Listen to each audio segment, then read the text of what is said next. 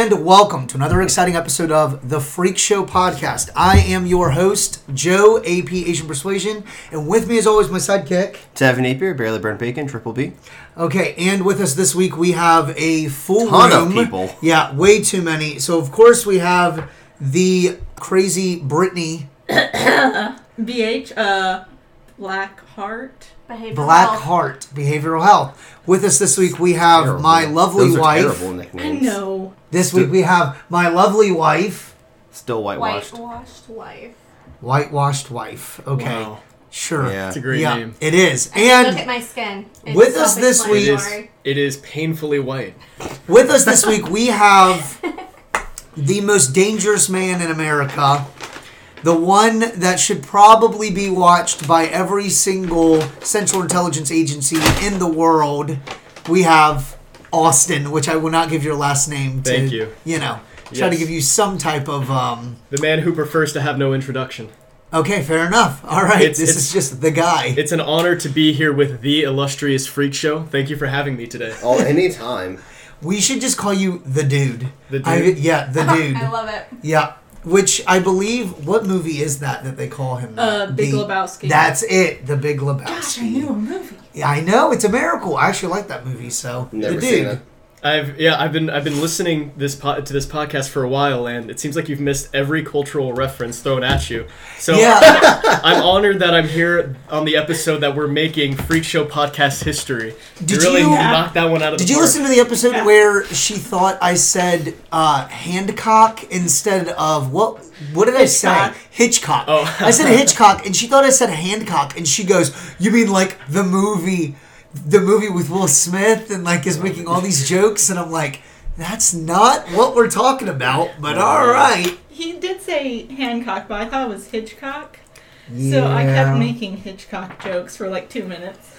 I hope the microphone didn't just pick up me cracking my back. Oh, I hope not either, It but it probably looks like it kind of did. Oh, That's well. okay though. All right, so this week we have That's so exciting. the Church of the Lamb of God. Oh boy. Is that the whole title? Isn't there more to it? The Church of the Firstborn of the Lamb of God. Is that yeah, what it I is? believe that's correct. Yes. Yeah, it's it's a schismatic order off of the Church of the Firstborn. Is it the Church of the Firstborn of the Lamb of God, or is it Yes. the Church of the Lamb of God of the Firstborn? No, No. no. It's Oh, the okay, one. okay. So it's the f- Church of Because The the firstborn of Firstborn. the Lamb of God. Okay. Yeah.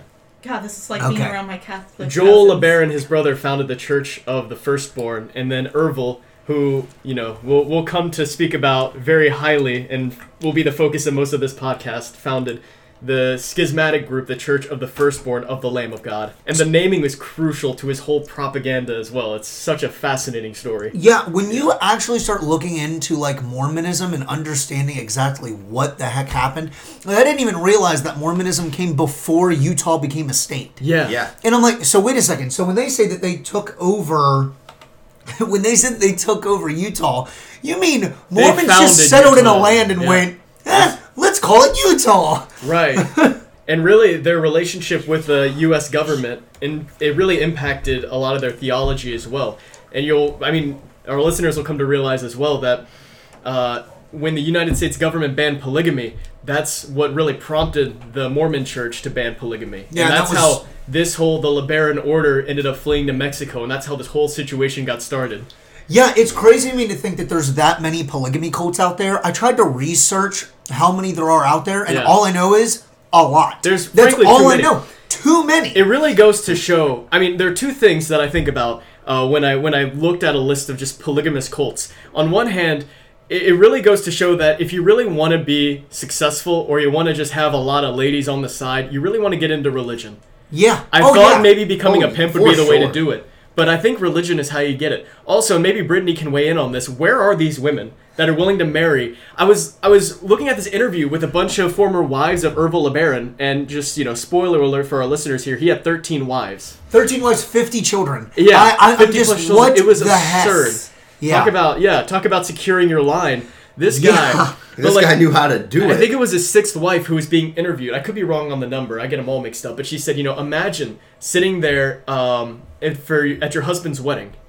You know, Eh, what what what is the mentality of a woman who's like, yeah, I'm happy to be the seventh wife or the eighth wife, the thirteenth wife?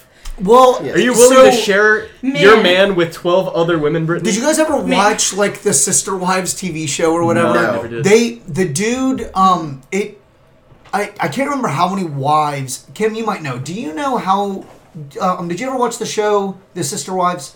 Kinda on and off. Do you remember where or, or, or do you remember how many wives he ended up having? A lot, and he had to bu build a new house because he had too many wives. Yeah. What Wait, was that show on TLC? Yes. Oh my gosh, I did Yeah. see it. What's That's when I thought I might want to become a Mormon. what's great about that show is that it it wasn't like uh if you uh They did just a seem TV so show, happy and normal. Yeah, With well, that what's one crazy is- exception. It wouldn't be like with Ervil. It wouldn't be the show didn't take place after the Thirteen Wives were already there. Right. It would be more like the show took place at wife 7 Mm-hmm. and then the show actually showed him recruiting more wives. So what's crazy to me is this. Okay, think about this because on the show I remember watching an episode where I can't even remember the guy's name, but I remember he had like three wives, three or Mm-hmm. four wives, and he would go on dating websites and he would go to the date, the first date, and tell the woman, by the way, I'm a Mormon, I am a polygamist, and I do already have this many wives. Could you imagine what kind of Full woman? disclosure. You gotta put that on your Tinder profile, honestly. yeah, what kind of woman Yeah. is going to the first date and then sits down and then goes, you know what? I'm going to stick with this and see where this goes. Hear me out. Man, so that means I won't have to deal with him like 80% of the time. That sounds like a pretty good relationship. Yeah. Oh, maybe, Then you have to maybe. screw all the other ones. Huh? Yeah. Yeah, how would you Now- feel about your man macking on twelve other girls? That's not even one for every day of the week. That's like you're sharing him. You get you get two days a month. Right, and it's like how many have kids, and it's just like whole Yeah. swamp, whole freaking school of kids. And are you responsible for the children of these other women? I yes, you are. That's Yeah. the A they- well. What I'm starting to realize too is that they change what a marriage is, right? Because Right. they like the whole psychology of what marriages has to change. Like and and also too, what I'm starting to realize is to me when I look at it and when I read more about him, uh, um, because he was a church figure, it Mm-hmm. did seem like authoritatively he was more of like it almost was like it definitely was a cult because he came off at I, I I think when you're a husband in that way you sit there and you're like I am in charge I am this person Well, they're the head of the household. yeah, Yeah. you are low You like are I think it flock. makes you lower You gotta Because be there's a no sheep. way think about uh, You're a think about this sheep. you're the 13th wife but you're like number 2 in his heart and the woman at the bottom knows she's the bottom Ooh. like could you imagine Yeah, there was even one of of Ervil LeBaron's uh, wives wrote a memoir called "His Favorite Wife," and all I could think of, wow, if I was one of the other wives, I would have to create some really catty title to really Yeah. get her Yeah. goat. You know? I, I am the second favorite wife. Yeah. I hate and I hated you my entire life. oh man yeah it just I hated you up until the day they killed me. This episode of the Freak Show uh, podcast is sponsored by Trojan Condoms. Uh, Trojan please don't condoms. make the same mistake these people did. Yeah, dude. So, do they not believe in birth control? I never knew that about Mormons. I, you know, I can't say for certain. I don't believe that they do because one of their, a, a strict tenet of theirs, when the scripture tells them to be fruitful and multiply and replenish the earth, they take that quite literally. And that's one reason why, I mean, we'll, we'll start to get into this, is that Alma LeBaron, when he moved to Mexico after his family was excommunicated because he took his second wife, um, they believed that, uh, you know, polygamous marriage was crucial to the doctrine of Mormonism, and that to ban it, which the Mormon Church did in 1890 after Yeah. pressure from the U.S. government, that they thought that this they were deviating from the true theology, and that the Yeah. Mormon Church itself became very heretical. Yeah, This looking at it so from a crucially believed by these people. looking at it from like a systematic view, I can see where it's like, um, you know, w- when you look at like Protestantism in general, like if you don't grow the church, the church is going to die, right? Right. Because you don't get enough tithes, and then you have to try to keep the business going, whatever it is. Just from like a business standpoint, for them, it's like, well, what I'll do is. In order to keep the flock strong, instead of evangelizing, I'll just make sure that I pop out as many kids as I possibly can. And that's so true, especially when you look at Ervil LeBaron and his his sect was mostly comprised of his wives and his uh, multitude of children. There were only a few other families that joined him. They were all his children Yeah. predominantly. Yeah. I just gotta say, you know, when you see a character in a movie, it's like, oh, Evelyn, so she's gonna be the villain. His name is Ervil. It's one layer off from evil. Yeah, Right. Ervil does seem like a very evil name. You're really kind of dooming your child to uh, a certain, very specific kind of success if you name him Ervil. Yeah. Yeah. Did you see what his nickname was? Which is great. His nickname, or, or the nickname of the cult, is Oh yeah. Charles, the Charles Manson of Mormonism. Yeah. That's why I was like, Mormon whoop, gotta do it. Mormon Manson, we gotta do it. We Yeah. did Charles Manson. And the craziest thing about this is that it's still going on today. This story really isn't over. No. Because people, these people are still being hunted by the FBI. They're still on the run. It was only a few years ago that one of uh, Ervil's daughters was caught by the FBI. Yeah. And there's still another on the run. I think, is when it was. Uh, is These it- people are still organized and they're still operating. Yeah. to yeah, this isn't day. the book of names still being written? Like that they I have don't- to kill? I don't believe so. I don't not- know. Okay, so let's get into the history of that real quick. So Yeah, first let's we have. Joseph Smith, right? Yes. Who is the uh, the the starter of or the founder of Mormonism. So I I didn't even really know that much about Joseph Smith. Mm-hmm. I still feel like there are just way too many holes. I still feel like I do not understand. What an attractive face, though. When I look at him, if he told me I'm a prophet of God, I would want to believe him at least. Yeah, but it's like He Joel like such a fun Osteen. I feel like Joel Osteen could do the same thing. Hello, Austin. I'm going to be honest though. You kind of have that that charismatic You look. know, I we always Osteen. did make that Antichrist joke. I still stick to it. And you're just saying that because I'm Jewish. No, no, I'm This not. is- Well, it is a good reason, but no, I still do think that you could totally pull off the whole charismatic. I'm going to get people to murder themselves. You know, I've always thought about taking up the Antichrist position. It seems like a profitable business to The get. More you joke about it, the more I get suspicious. Listen. that it's just a cover. Listen, I'm coming for you first, Brittany, if I Yeah. decide, so don't even worry about Do it. Do not tell him. where Oh, okay. Well, live. then, then, So- then we're fighting for the same job. I when Tevin and that job up, Austin were in high school, we always made fun of Tevin because it, it's like Te- Austin could talk Tevin into doing anything, literally anything. We even said Tevin could literally not he could talk Tevin's the Tevin into obstinate robbing a bank. He was the most obstinate man I've ever met, Tevin. You think so? Yeah, he had to he had to get yeah. married first so a woman could whip him into shape before he became more pliable. Yeah, but before the woman whipped him into shape, that was you. I could never get him to do anything. Wow. Well, I guess at this point we should start getting into the history of Mormonism. Oh gosh. Okay. So avoid the This is- subject. This is a really long rabbit This is trail. yeah, this is It the sound of me changing the subject. okay. So uh, what do you guys know about Joseph Smith? Well, Joseph Smith, of course, was the founder of Mormonism, but I think we should really get into Benjamin F. Johnson, who was Yeah. the grandfather of the LeBaron line, right? Right. Yeah. So you know he, so there was a there was a leadership succession issue uh, upon the death of Joseph Smith when he was murdered. Yeah, I still didn't understand why that was exactly. What what was the big to do about that? Why why couldn't the person that was in charge of or like his right hand man be the person that takes over? Well, I think that's that's essentially what happened, which is Brigham Young, right? Yeah. Uh, but the the LeBaron line believes that their grandfather, um, Benjamin Johnson, was supposed to be the one to take over. And I'm not very familiar with the intimate results or the intimate arguments or theology behind that. But they believe that they hold the pastoral keys, right, to the entire Mormon church, and that Yeah. they're that direct line to make rules. They're that link between God and man. now, did Benjamin Johnson get away from the rest of the Mormons when polygamy was illegal, or was that more Ervil and his brother? I think that was his brother, correct? Well, that came with his his grandfather, or that came with his grandson, uh, Alma LeBaron Senior. Alma LeBaron. because right.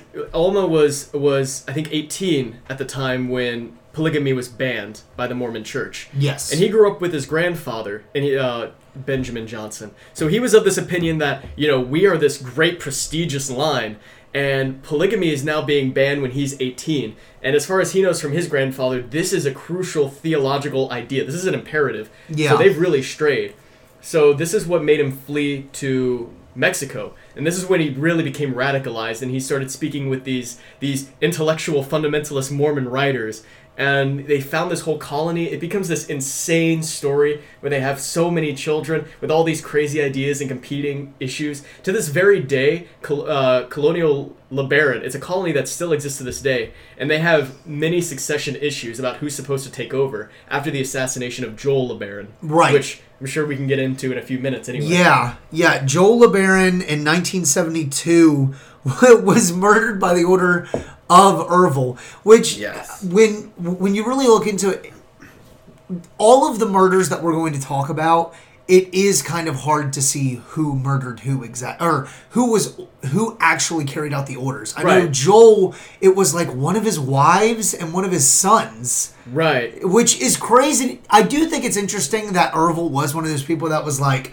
women empowerment. I'll tell you what, you don't have any type of right to do anything you want, but you can go out and murder people for fun. Right. And think- Well, it wasn't really for fun. It was more of like, uh, like they had to because they they were marked for blood atonement. It seems like they had fun with it though. Yeah. They Ervil enjoyed commanding people to murder people.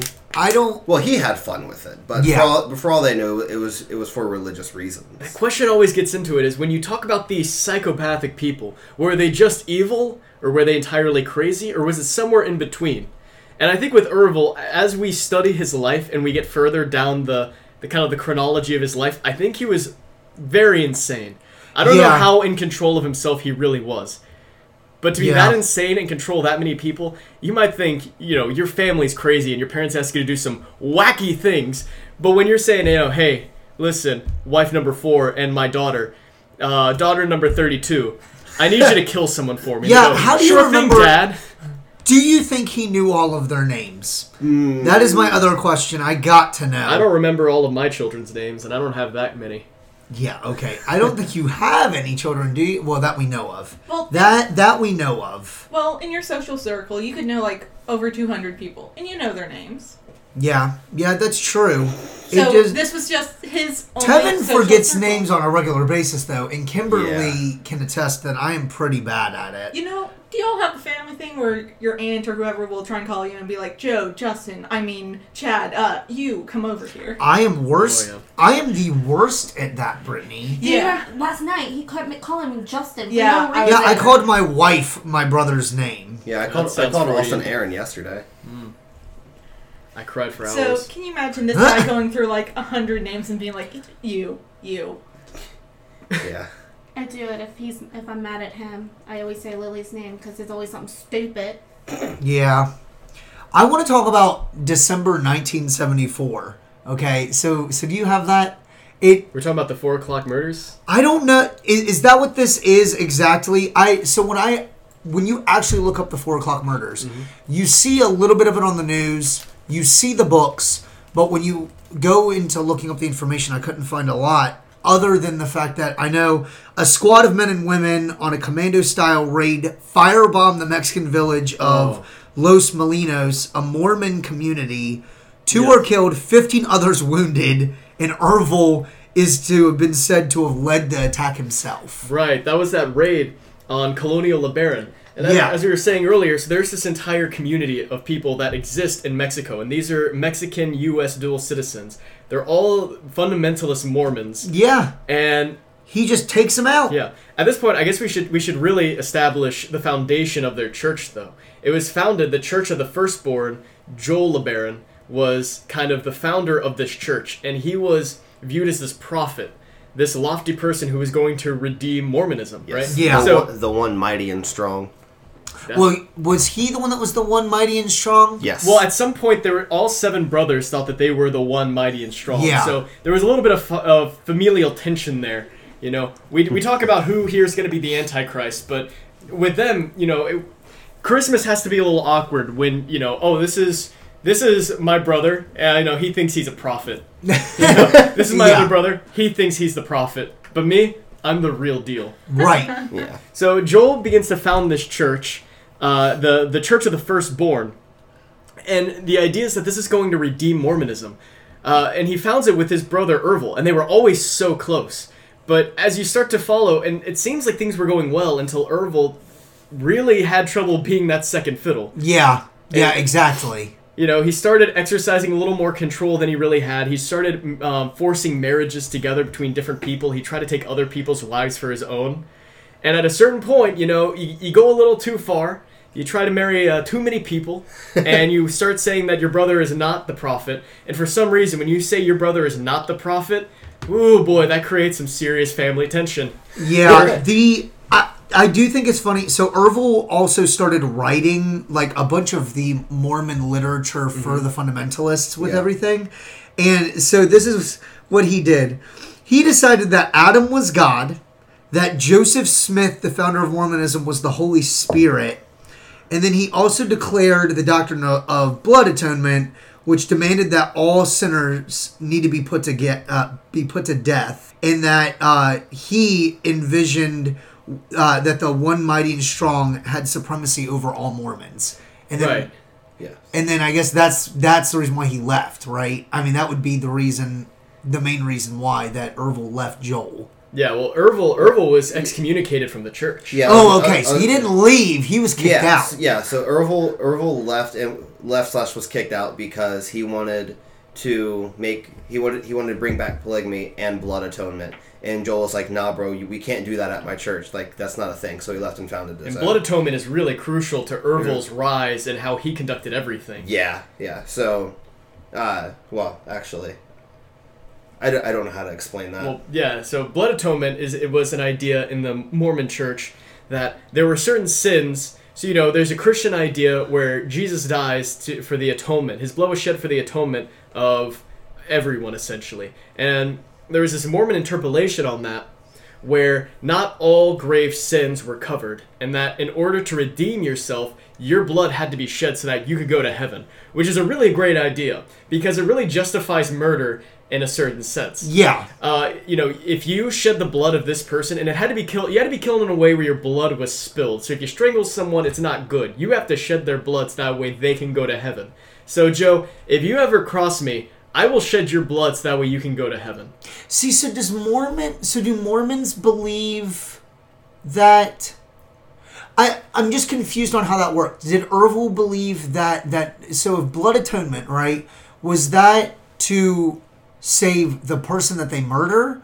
And if that's the case, then what exactly was murder okay? I, I I'm so Yeah. confused Well, on his mindset course. of, the whole thing. That's how we get into well. That's how we get into this, right? When you talk about these crazy people and cults, it's well, what do they really believe versus what they said, right? Right. You know, did he really want to save Joel's soul, or did he just want him out of the picture? Well, no, he wanted him out of the picture. He I'm not even talking about Joel. picture. I'm just saying in general, like oh, with the he- blood atonement theology. Yeah, the blood atonement Right. theology Well- in general does not make sense. Sure. Well, Brigham Young, Brigham Young's, I think was the first one to write about it, and the way that they they they said what. Or the way that they justified it, or not necessarily justified it, but they said it's not necessarily applicable at any time because there has to be a Mormon theocracy to take place and a body to determine who's capable of dishing out blood atonement. Yeah. And there was no body like that that ever existed. What was the blood to sin ratio? Would you guess? Oh, I think well- it was like a pint for for you know uh adultery. You think maybe? I doubt that. I'm I, I pretty don't sure. think there was a ratio. I'm, I- I'm pretty sure they were looking at the Old Testament stonings and just went, well,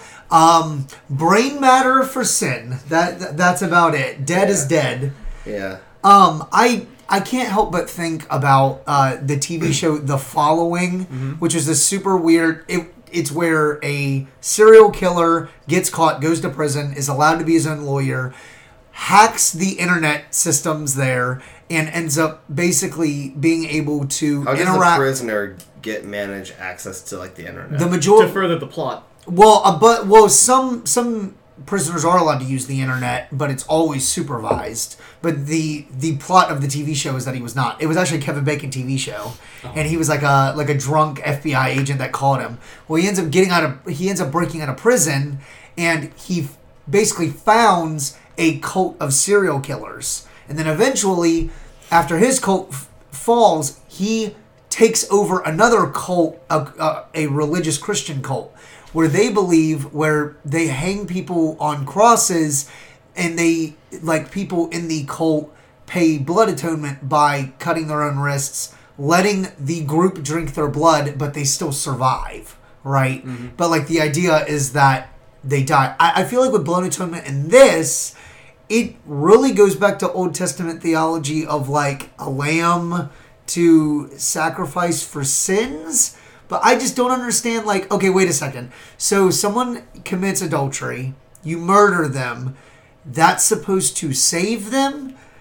I just, Right. yeah. I guess for my Christian brain, it just does not make sense.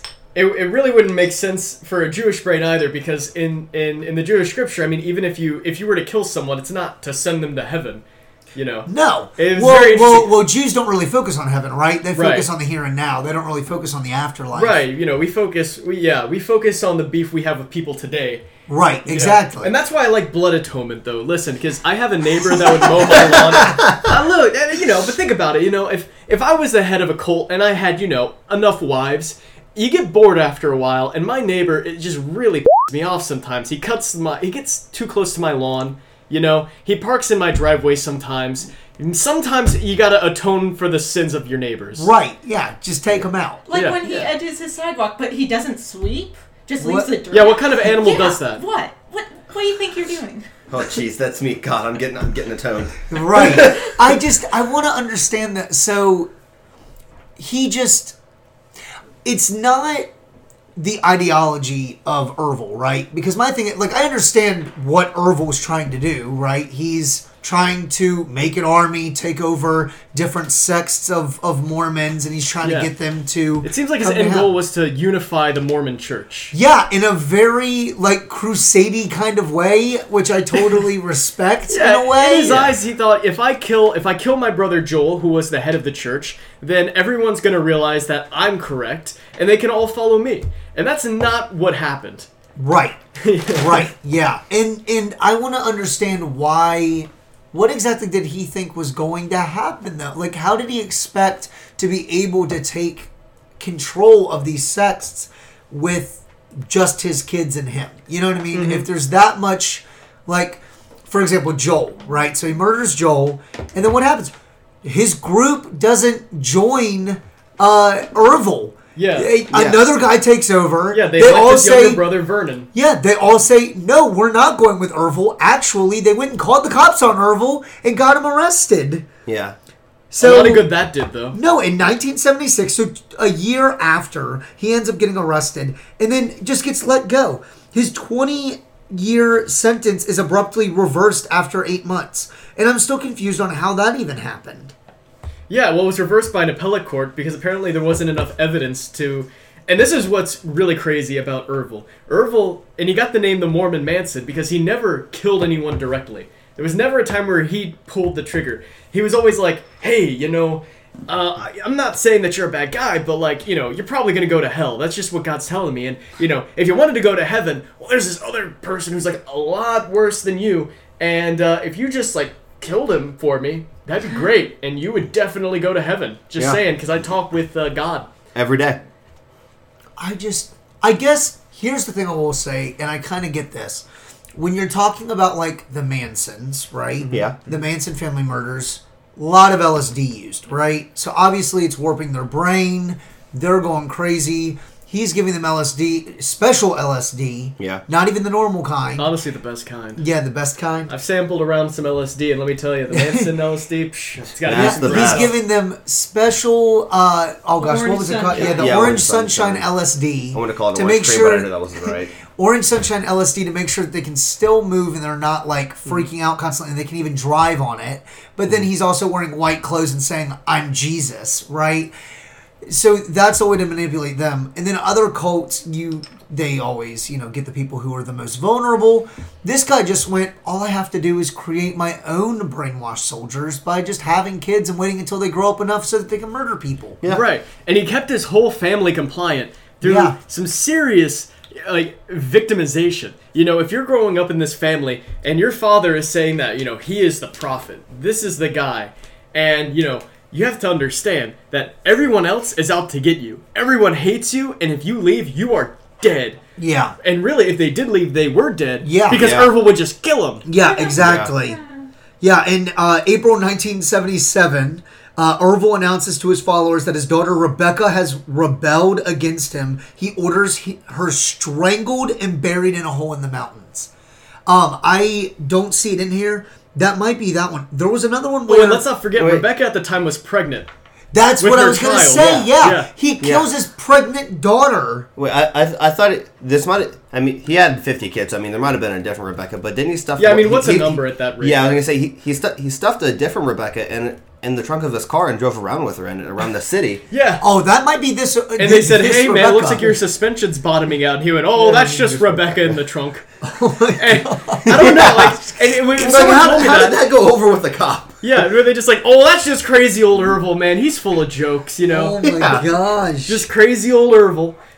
You know, I, I want to go back real quick. Well, first I want to go forward and then back. Okay. So Okay. Austin, I know that you had a lot to talk about with the um, with the cartel. Uh, with some of his sons. Here's my thing about it. When he was arrested in Mexico, it says that he he did convert new followers when he was in prison in 1976, including a drug smug, uh, smuggler, Leo Peter Eva, um, Evoniuk. So here's my question. I wonder if drug smuggling and other things in Mexico were involved in, earlier in the Mormon sect. Like I like I want to understand exactly how all that even took place. I don't necessarily know if that was related with the cartel, that which came well well after Ervil's death and Right. that whole thing. Because uh, Colonia LeBaron, they're not, you know, they broke off with Ervil after a while, and they try to have nothing to do with each other. You know, Ervil was the one trying to destroy the the colony, which still, again, it exists to this day, and it's it's, Yeah. it's 1,200 members strong.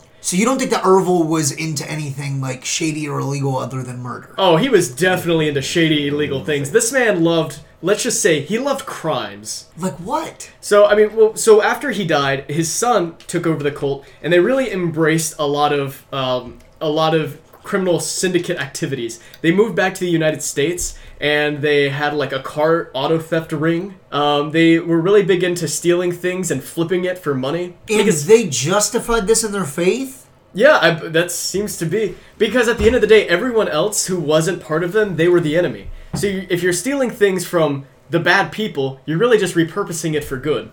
Okay, yeah, the psychology of that has to be daunting. I don't It even just goes back to you this get whole out of that. victimization. I was gonna say it's, mentality. it's, us it's a total them. Robin Hood thing. You know, Yeah. steal, steal steal from the bad to give to the If good. they're trying to kill Yeah. us, we might as well just steal the cars, you know? Yeah, yeah. then they can't come. Yeah, I guess us. when it's an us and them mentality, it definitely goes into like they're the world, and guess what? Well, see, and that's what's crazy too. That's why I was saying about like the evangelism aspect of it. Who needs to evangelize when all you have to do is pop out more kids and brainwash them? That means you don't have to worry about attracting people or anything else. You already have the people. You know. Yeah, and You- when you're trying to and you marry just a create woman- more soldiers. Baby, listen, this has nothing to do with just wanting to get it on with six other girls. La- baby, listen, I'm trying to redeem the world. Okay, this is a higher purpose. This goes beyond you and me. This go. This is me, you, her, her, her, and her. Okay, and that's what. Man, why don't we just become fundamentalist Mormons? I think I, want to move to Mexico. Kim, how would you how would you feel about sharing Joe with six other women? I might murder someone. I don't think that might Hey, even don't worry, pick that's you blood up. atonement. You Brittany, how do you feel about closer and sharing say Joe again? with at least one other woman?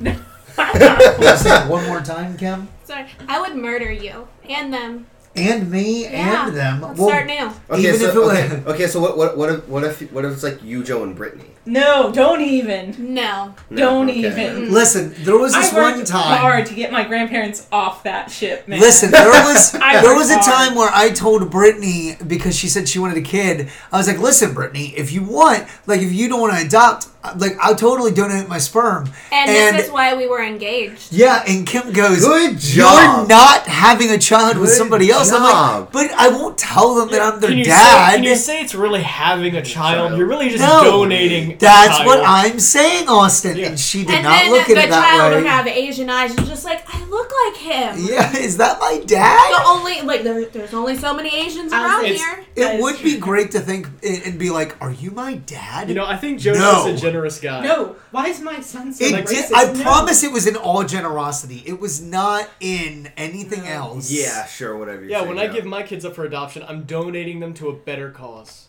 That's great. That's great.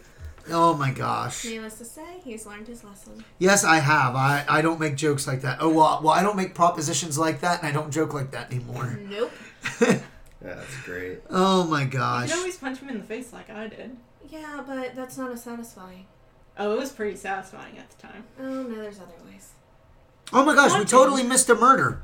June 1975, a year before Ervil is arrested uh, for uh, Joel's death, uh, Dean Vest, one of Ervil's military chief uh, chieftains, becomes sickened by the executions and murders and prepares to defect. He is murdered in his sleep. Yeah, some people are murdered in their sleep. If you go, there are fi- there are over fifty people that end up being killed by Ervil's orders, and a lot of them happened after his death. But most of the murders, it came down to people leaving the cult and saying, you know, listen, I don't want to be a part of this anymore. And they say, okay, very, that's very reasonable. Let's just have a conversation about this one on one, no cameras, behind closed doors where And- no one can theoretically hear your screams, and then they just kill them. Yeah. They just kill people. They'd say, listen, totally reasonable. Let's have a one-on-one conversation alone where no one can hear you. In this and then they'll just building. murder them. Yeah. And the people that do the murdering, then they want to leave. And Yeah. then other people go, hey, that's totally fine. You can leave. Let's have a conversation about it. And Yeah. then they get killed. Right. This happened like five times Yeah. with success, and I'm like, saying successive murderers. disappearing. I'm saying disappearing, disappearing, disappearing. So it's like, uh, oh, we don't talk about that person. Like, could you imagine your wife defects, they're murdered. The kids to that mom, it's like you never say her name again. She she has decided to go to heaven. Like I I just could not imagine. Yeah, or like or like uh, calling like your like your friend and be like, uh, yeah. Well, I'm assu- I'm assuming you know they're all friends, whatnot. Well, not really friends. Uh, they're the they're brothers. close at least. Yeah, yeah. Let's say so that. somebody you're close to it and like like yeah, hey, you know you like you uh, you bring your daughter over to this you know nice abandoned building and we'll talk about this and then killing your friend and his daughter. And that really happened. yeah. Yeah. They were like, listen, Yeah. I think we might not be doing something good. Totally reasonable. Let's talk it out. Uh, why don't you bring your daughter over to this abandoned building where there is no one for miles and miles? And let's just have a conversation. How gullible do you have to be to fall for this? Not once. It's, you know, like 30 people have died this way, and you think, Yeah. oh, well, I mean, at least they want to have a meeting, and maybe this is the closest location we can, like, meet at. This random little abandoned building, Yeah. climb over a fence. Well, obviously not everybody did believe it. What was um oh gosh, what is the girl's name that ended up defecting? His daughter um that There wrote that book. Well, well, the daughter that specifically wrote the book, my dad, uh, how I escaped.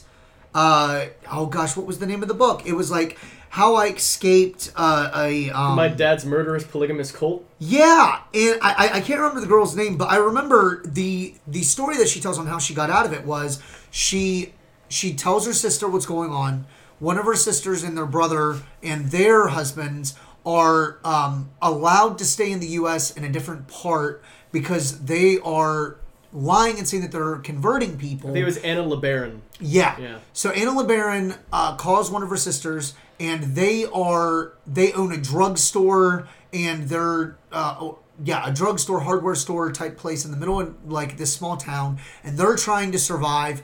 And what they they lie and tell people that they're you know spreading the cause to try to get more converted in order to be able to stay because they don't want to go back to Mexico. And then they call her and tell her walk all the way to Illinois. She has to walk and ends up like hitchhiking and everything else. And her mom goes on a hunting spree for her daughter.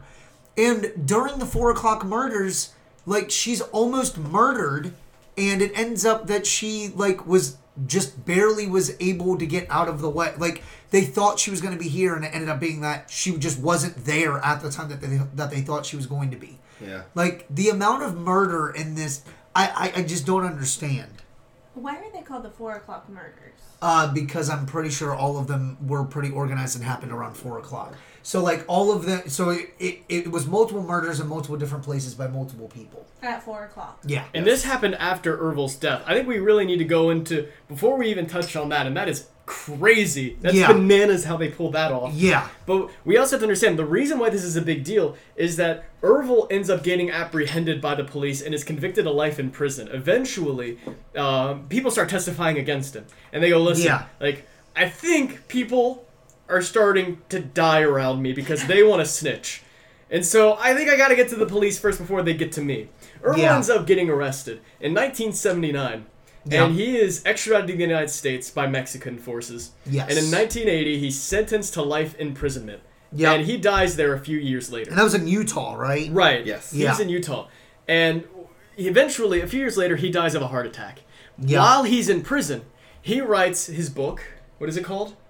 Uh, I, Oh gosh, it's like My totally not culty polygamy family. no, No. oh, it, it's like a really weird. um Oh, I cannot think of it. Real quick, as you're looking it up, what he was convicted of actually, because they could not figure it out. What or what they actually convicted him of was there was a leader of one of the largest poly, uh, uh, polygamous sects in Utah named Dr. Rulon Allred. He ended up killing him and then he sent a bunch of people to his funeral. Oh, and Yeah. all of them got were were going to be killed by a machine gun and then they ended up catching the shooter and then that's what he got arrested for and ended up being tried and sentenced. Yeah. the name of what the was the name of the book? Uh the book of the new covenant.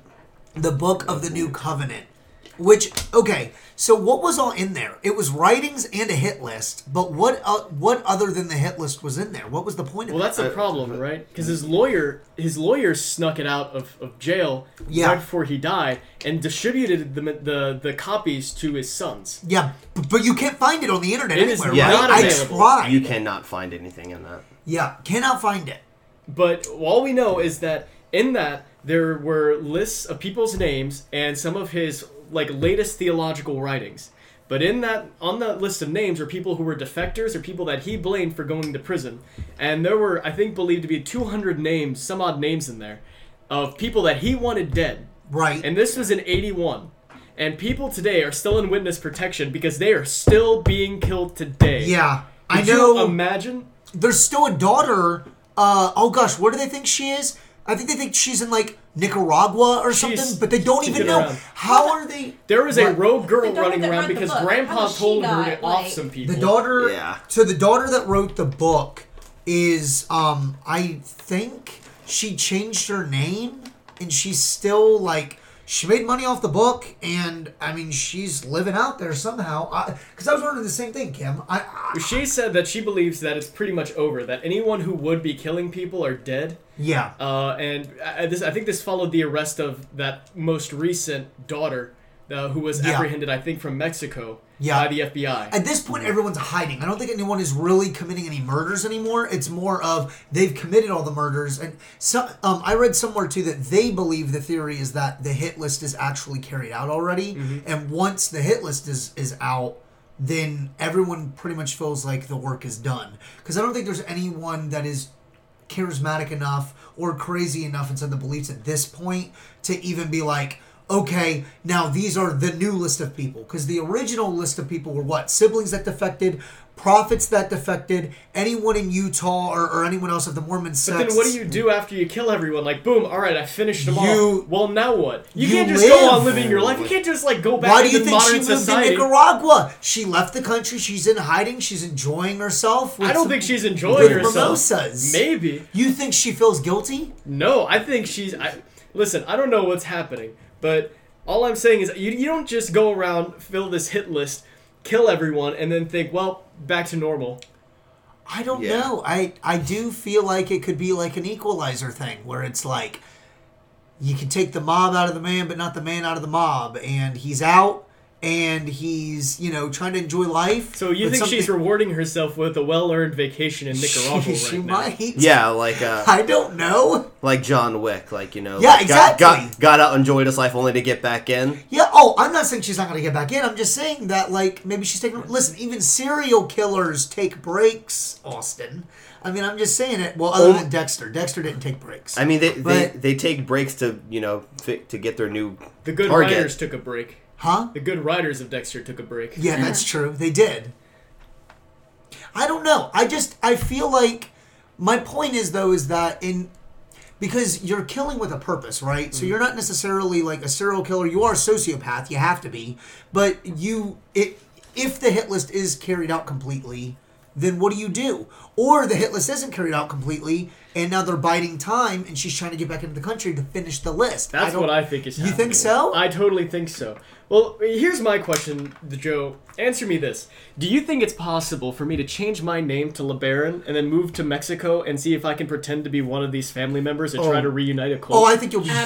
Absolutely. Absolutely Do you think- killed. Uh, if I say that I'm the prophet though, and I'm here to restore order to the Church of the Firstborn of the Lamb of God, and I'm here to, and I got a new list, I don't- and I have some enemies. I do think that you could claim to be a collector. You could, if you could find one of the old LeBaron's letters, right? Mm-hmm. You could copy and forge your own list Mm. and your own notes. Could take it down there and say, "Hey, listen, I got a new list. I got new notes that he wrote in prison, but the lawyer was not able to get out before he died. Here you go."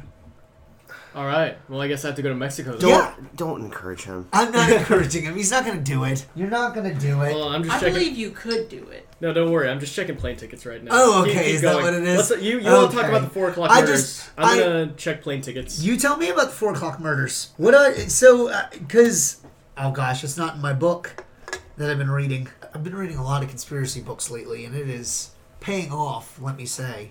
So, Uh, uh, was one of the four o'clock murders, I believe, was his brother Vernon or Yes. Verlan, No, whichever. Vernon, no, they they he actually was not killed in the four o'clock murders, and that's what's weird. Is yeah, I was because I, I know he, I know he was a target for a really big time because uh, he he took over Joel's position and of the Church of the Firstborn, mm-hmm. and uh, and when everybody defected to uh, Vernon, he was like, oh well, we got off him, and then he went into hiding for a little bit. And like they, they, they, they were like dropping bombs on, on the house trying to get him out, but right. That's came why they out. Yeah. firebombed the place because Verlan, Verlan, you know, Ervil was of the opinion that as soon as he killed Joel, they would all join him. Well, everyone thought, well, maybe we shouldn't follow a murderer, and that might be a hot What? take in some what, circles. What are you talking about? I Yeah, love so they, following they murders. elected the younger brother Verlan LeBaron. So for the entirety of Ervil's life, he tried to kill Verlan. And Yeah. they employed several strategies to lure him out of hiding because he left. He was way out of out of Dodge for a while. I think he was also hiding in Nicaragua for a little bit. One thing that they did was they they faked a funeral and they were posted out looking and they went to they went to several funerals actually and they kept trying to kill him and he did attend but there were you know a few thousand people at these funerals or there were a lot of police around and they just couldn't get a good shot on him so he went he ended up outliving Ervil by only one day however Oh my one day yeah. after Ervil died in prison Verlan dies in a car crash Oh no. in Mexico and no one to this day really knows if that was planned by Ervil or if it was just an unfortunate coincidence Probably just an unfortunate coincidence, but I feel like he would claim it. A lot of Ervil's oh, yeah. wives seem to think it was planned, but no one can really prove it, and no one's sure. Everyone in the car crash was everyone involved in the car crash died, so no one's really sure what happened. I just found out something. You guys want to hear this? Hmm. So, get this. So, 2010, no, I'm sorry, 2011, Jacqueline LeBaron is arrested, right? Right. After the murders of the 4 o'clock murders. Well, then in 2012, Jacqueline LeBaron was released from federal custody several months earlier than her original sentence was calculated. She was supposed to be in prison for five years. Okay. Her current status regarding the co- uh, um, the completion of her court mandated supervised parole and restitution has not been released to the public. This girl could be out right now. As of April 2013, her whereabouts are unknown.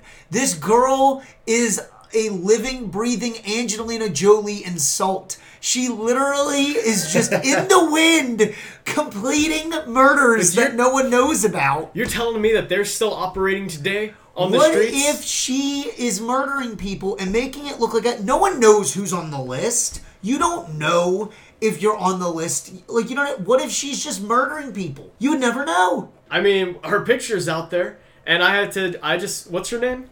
Uh, Jacqueline Jacqueline. Tarsa LeBaron. Listen, and all I'm saying is, Jacqueline, you know, we would love to have you as a guest on the Freak Show podcast. Listen, only around. over Skype. I am not having you in my home, but You I can- don't. It's okay. You can come to my home. I don't have one, but I'm I'm couch surfing right now, And I would be happy to host you on the Freak Show podcast. Please, please reach out. Yeah, absolutely. I feel like what we should do is we should take a picture of Jacqueline Teresa LeBaron, okay?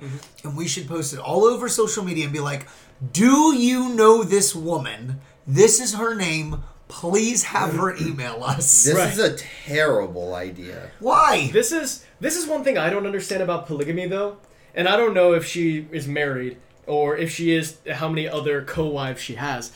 But this is what I don't understand. Every every polygamous cult has multiple women married to one man, Yeah. but you never see multiple men married to women. Oh, Where what is is the that charismatic called? female cult? The, the There cult is. leader? There's a witch cult, I think. Oh, what is it called? It, I like witches. Um, it's not polygamy. It's it, it's called something else. When uh, like one woman is oh polygamy. I think it's with an N. is, Is it polygamy? married to multiple men. This is great. Yeah, polygamy. Also, that woman, just for a frame of reference, looks like the mom from Stranger Things. This yeah, is she true. kind of does. Oh So no! don't gotta Google now. What if it's Winona? No, it can't be. Winona Ryder, please. yeah, no. Winona Ryder. Is this who you really are? Honestly, but what a great cover though. I would believe. no that. one would realistically suspect. No, no. Yeah. So it's monogamy. Is No. What? No. That's that's monogamy is oh, that I'm but sorry. the. No, I'm sorry. No. So it's polygamy and Polygamy. Polygamy with an N. Yeah. That's what This uh, is- Austin said. Uh, there might be different multiple words for it.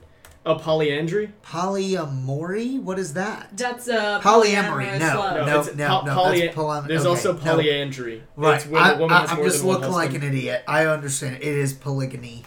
Okay. So yeah, I I I think we should do a polygamy cult. I want to see if I can find one. I, I'm pretty sure I've heard of one before. A witch cult, where men were like enslaved to a woman. I think it would be great. I'm pretty sure that that's just. But sex men usually pay point. for that kind of service. That's true. Yeah. Yeah. yeah. You don't have to force a man to get into that. I don't think. Apparently not. Yeah. No, Some it men are just to into that kind of thing. Seems to happen quite. Often. The free often. market provides that service Free already. market. For women, women don't pay for that service. They just kind of get into it. Now, ladies, also, if there's anyone interested in becoming married in a polygamous relationship, please also um, reach Austin out. is like really excited about Reach this. He to the- wants to marry as many women as he can. Listen, I I am a fan of all things bizarre and cult-like, and if it comes down to starting, you don't even want to get there- sleep with him, right, Austin? You just want him to agree to marry you in a civil ceremony so that you can say that you're a polygamist. It's just that you know I like I I, I like food. I don't know if you know this about me. I like food. And sometimes I can eat more than a woman can provide. So I like to Are you I gonna like get to a woman delegate- from each culture so you get your choose? You are- What do I want to eat this week? Go into her house. Yeah, She Exact- finished my yeah, sentence. That's yeah, exactly what I yeah. want. I like different ethnic cuisines, and I want to diversify the palette of these uh, of, of the chefs that I will employ in my household. you should live triple, maybe quadruple lives. What you should do is you should be a businessman, go to different countries, and every country you, you travel to, you stay just enough time to get married. Tell the person that you have to go to another country, but you want them to stay there, and just marry. Your goal should be to marry one person in every country. Ooh, I mean, you're giving me something to aspire yeah, to. yeah, Thank you yeah, yeah, exactly. The thing is, if you make It's gonna be a enough lot of plane money and you find apathetic enough people, this could work. Disney, if But- you're listening to this, make this a movie. Perfect Start Disney with the movie. U.S. so you have the legal part, and then the rest can just be Yeah, you know, sure. out of their system. So, all right, I Because guess the U.S. is going to look at that, and then it's not going to go well. So start with the U.S. and then go. Austin, we have to make sure that we live through you, considering that you're the single one that has probably the most potential out of all of us here. Yeah, I, all my friends are married now, so honestly, I not think the reason that I feel this desire to get married so fast and so extremely is just this like external pressure to settle down, That's that, fair. like everyone else has. You're still young. Huh? You're still really young. I appreciate Yeah. that, but Do- I'm going do you see gray. the gray in that I'm You're going going- gray? Look at that. Oh. Oh no, How Austin! old are you? Uh, um, old enough to feel uncomfortable mentioning that on the Freak Show podcast. I'll He's a later. year younger than us. A year younger than me. No, Oh. the same age as Wouldn't me. you like to know, Weather Boy? Anyways, who knows? Okay, well, guys, that's it. I think we're done. Is it? No, I'm sorry. The cartel. Please. Oh, boy. Finish up. So, little little do most people know about the LeBaron colony is that they're still in the headlines today. Recently, as recently as 2009, they made national news, international news, I would say, because it was big in both. This is something that both the Mexican and American governments got involved with. In 2009, the LeBaron colony came into just a lot of wealth because they're dual citizens. So a lot of them will move to America, work for work, make a lot of money, and bring it back to Mexico for their colony. Well, the cartel got wind of this, and this is at the height of the American Mexican drug war. Well, a cartel member ended up kidnapping a 17 year old boy named Eric LeBaron and held him for ransom for 1 million US dollars. Do they have one million dollars? How rich are these people? They apparently had enough money to pay because they sat down and they had a town meeting and they were really thinking about it. Well, do we pay? And what they decided was if we pay these people, then two more children are going to be get, are going to be kidnapped tomorrow. Yeah. So what do they do? What do these people do? One thing that people usually don't think about the LeBaron colony, still not affiliated with Ervil, is they're pacifists. Yeah. So they don't pick up arms for anything. no, they just steal cars. Well, yeah, that's Ervil LeBaron. The LeBaron colony today, they're they're not affiliated. They're, Oh, they are- okay. yeah, they're still fundamentalist Mormons, but they're pacifists. Okay. So they end up protesting in, uh, in front of the Mexican government, in front of their governors for days. They block all the roads, and they refuse to leave until they negotiate the release of Eric. Well, wouldn't you believe it? No one knows exactly how the Mexican government did this, but they pulled it off, and Eric LeBaron was freed, and they were not paid a single cent in exchange. Well, the the cartel really didn't like that, and later that year, uh, two of the brothers, two of the LeBaron brothers, were kidnapped and gunned down in the middle of a street, execution style. Holy crap. Yeah, Yeah. right in the streets of of uh, Colonia LeBaron, and then the American government gets involved because again they're dual citizens. Right. And so they lobby the United States government to get involved. And once the government of the United States starts looking into this, they end up taking down an entire cartel and their leadership, because the leadership is who what called the shots here Yeah. to assassinate these people. They bring down the LeBarons bring down an entire Mexican cartel by just making a big fuss How do they get dual citizen c- citizenship like that? because they were Americans. So you know, two Americans having a child or an American, you need one Right. American parent, and then that child qualifies for U.S. citizenship. Yeah. So there's an entire colony of Mexican American dual citizens in northern Mexico. That's insane. So you could say that sure, Ervil LeBaron, Ervil LeBaron caused a serious issue, uh, but you know, in one way you could think about it is Colonel LeBaron, the the other progeny of Alma LeBaron Sr. Yeah. They've done a lot of good. Like him or hate him, they've done some good for Mexico. Now I want to research and figure out where the heck they're getting all this money. How are they? I think they just work odd jobs up in America and then they save money and send it back to Mexico. And you think they've made that much money that they could pay a million dollars? Well, I guess. Well, if they have don't- good land. I mean, they still they work they work on the colony as well. Yeah, that's true. You know, yeah. they have farmland. They sell Right. all their goods and services. They're very self sufficient.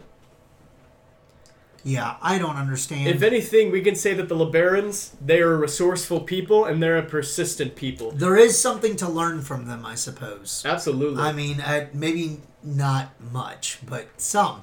I mean, well, there are things you. you can learn from different parts of the LeBaron family. Yeah.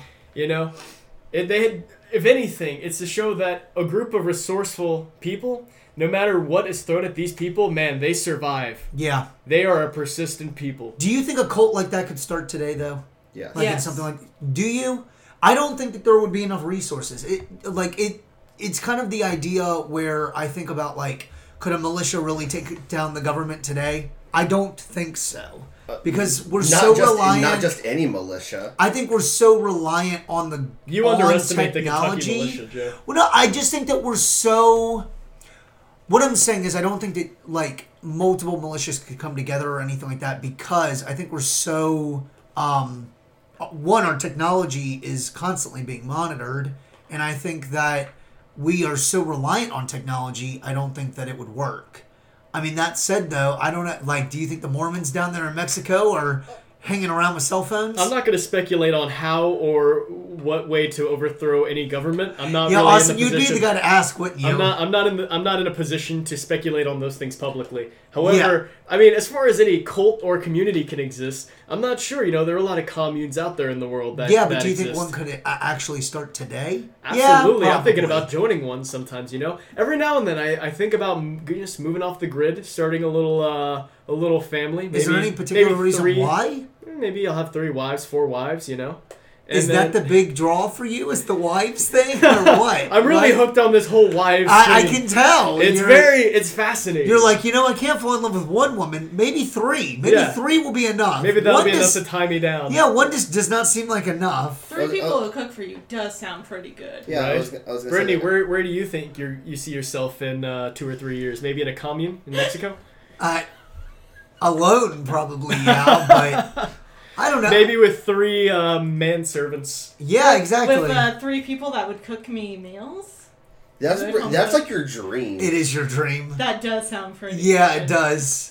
Oh my I was gonna say I'm on board with Austin here. Like you know, like I, I think about moving, like moving, like in the middle of nowhere. But then I'm just like, you know what? I can't do it because there's hope- nothing to do there. I hope for your No, sake I your would- wife does not listen to the Freak Show podcast. Sometimes I think about leaving my wife and going in the middle of nowhere. This goes back to what we talked about when it came to if Tevin disappeared. If Tevin disappeared, the cops would just think, "Hey, he got sick of his wife and he ran away." I just think, te- um, like you would be interviewed, Austin, and you'd be like, "I could totally see it. Tevin just ran away, decided not to deal with society anymore. he's Hey, in a listen better to this podcast. He definitely just disappeared, and he just decided enough was enough." But in real, but in would- that reality, he like just my wife's decided to leave the cult. Yeah, yeah, you're him in a right. trunk. yeah. Yeah. That's just Tevin in my trunk. Don't worry about it. that guy, he's so funny. He's got jokes. Yeah. Oh my You know, gosh. moving off the go grid would be like Hannah's dream. Just Really? Yeah, moving Yeah. out in the middle of nowhere and raising sheep. Go and join. Animals. I could totally see your wife joining the Amish. Just being like, all right, well, we're Amish now, Tevin. Okay. Yeah. You've got the beard for it. Are there black people in Amish communities? I Probably always not. wondered that. I've never seen a black. Amish person. There's gotta be. I'm There sure are? they'd love to have Okay, you. well there you go. I'm sure they'd love to have you. Eh, yeah, um, anything too to grow. hasty. Once That's again, just lot. like the Amish, just like this, you don't have to recruit people. You just have more kids. Well, yeah, but I mean, I think they'd be happy to have Tevin. They need more melanin in their skin, so that way they can survive that harsh sun. That's Global true. warming's not All making right. it any easier on them. Do they believe in global warming? I always wondered that. I don't know. I, don't I if it's doubt they even understand. Yeah, I was gonna say, do they even know don't- what who? Doesn't the Amish have like an Amish mafia that don't that doesn't like the mafia? They- doesn't like the they- Amish? Oh, that's There an. Amish mafia. That's an episode for another time. Okay, well, with that said, uh, we are out of time. I want to thank everyone so much for joining us. Uh, thank you for listening. Uh, you can find us on Instagram at The Freak Show Pod. You can find us on Facebook at The Freak Show Podcast. You can find us on Twitter at the Freak Show Po One. You can follow me on Instagram at Castle underscore God. You can find my other Instagram, which is which is the podcast Instagram at Barely Burned Bacon. Barely Burnt Bacon is right. Yes, Brittany, where, they, where can And he find will you? forward any inquiries, any interested ladies to me. So feel free to That contact can- him yeah. for any. Do you want me to post your picture on the episode with us? That's Don't. dangerous. He'll All right, attract fair honeys enough. that I don't know. You want an age range with that? That's No. fair. No. No? No, No? legal, Okay, Legal. yeah, there we So go. 65. Le- legal. That's it. F sixty-five oh, oh, people. Oh, if it doesn't work out, If she's can still- 65 you know, she can listen. still cook for him. Yeah. True. Yeah. So if anyone is into polygamy, Listen, wait, sixty-five-year-old So women you're not need gonna love give- too. so you're not giving out your Instagram? No, not today. Okay. Unfortunately, maybe All right. later. Okay, I'm not Brittany, in that kind your position. Instagram? Jammy skies, like Oh. Jammy Dodger cookies. Sure, sure, sure. Kim, are you gonna plug your social media at all? I barely use it. Okay, fair enough. All right. Well, listen, guys. Thank you so much for joining us. Does anyone have any plugs that they want to give for podcasts? Oh, you should. To- I started listening to this podcast. It's called Rabbits. It's done by the Black Tape uh, podcast. Ooh. It's great. Ooh, yes. Okay. I am totally in. I'm going to listen to that. Uh, I'm going to say uh, it does have some language. Proud Meat podcast. Uh, the first episode is absolutely fantastic. They're brand new, three episodes in. Definitely worth a listen. Super funny. Uh, and thank you guys for listening for the fourth time me saying that. And have a good one. Peace.